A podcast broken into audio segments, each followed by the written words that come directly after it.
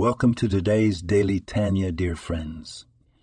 In the Tanya Likutei Amarim, chapter 27, the Alter Rebbe discusses how a person should deal with feelings of sadness and depression. He explains that these emotions stem from the spiritual impurity of Klipat Noga, which mixes good and evil.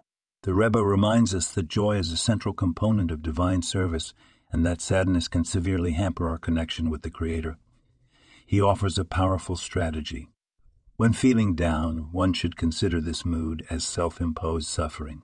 This perspective can help elevate the sadness to the level of a mitzvah, as it becomes a tool for self refinement and spiritual growth.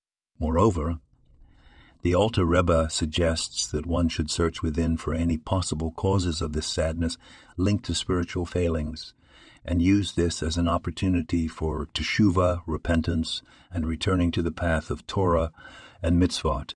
This teaching is incredibly relatable because everyone experiences moments of low spirits.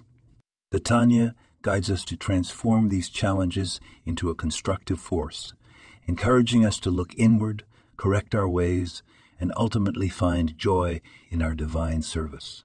Remember, joy is not just an emotion. It's a divine command that can elevate our every action. When we serve with joy, we open our hearts to the light of the Torah and bring warmth to our mitzvot. Thank you for joining today's Daily Tanya.